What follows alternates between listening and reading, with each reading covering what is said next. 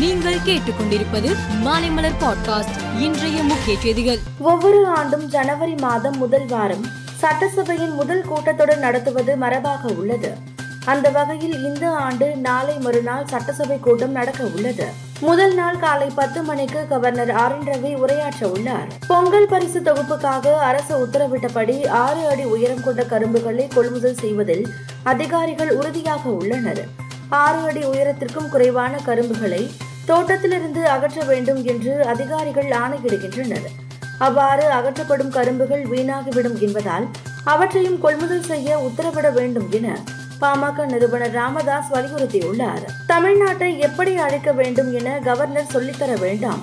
தமிழகம் என்பதும் தமிழ்நாடு என்பதும் பெரிய வித்தியாசம் இல்லை என காங்கிரஸ் தலைவர் கே எஸ் அழகிரி கூறியுள்ளார். ஆட்சிக்கு வந்தால் ஒப்பந்த செவிலியர்கள் அனைவரும் பணி நிரந்தரம் செய்யப்படுவார்கள் என்று உறுதியளித்து அதிகாரத்தை அடைந்த திமுக அரசு ஆட்சி பொறுப்பேற்றதும் அவர்களை பணி நிரந்தரம் செய்யாமல் ஏமாற்றியுள்ளதாக பாமக தலைவர் அண்ணாமலை குற்றம் சாட்டியுள்ளார்.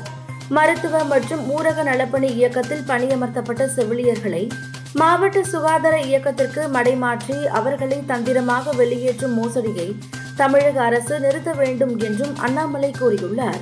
சாதாரண ரயிலுக்கு வந்தே பாரத் ரயில் என பெயர் மாற்றம் செய்யப்பட்டு அதிவேக ரயிலின் கட்டணம் வசூலிக்கப்படுவதாக மேற்கு வங்காள அமைச்சர் உதயன் குஹா குற்றம் சாட்டியுள்ளார். அதிவேக ரயிலாக இருந்தால் ஹவுராவிலிருந்து நியூ ஜல்பைகுரிக்கு எட்டு மணி நேரம் ஆகும்.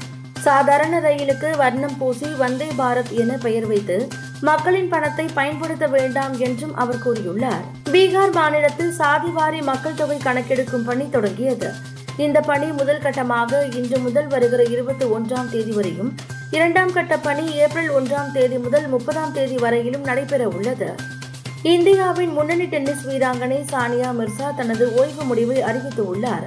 அடுத்த மாதம் பிப்ரவரியில் துபாயில் நடைபெறும் WTA போட்டி அவரது கடைசி ஆட்டமாகும். ஈரானில் இஜாப் எதிர்ப்பு போராட்டத்தின் போது துணை ராணுவ படையை சேர்ந்த வீரர் ஒருவர் கொல்லப்பட்டார்.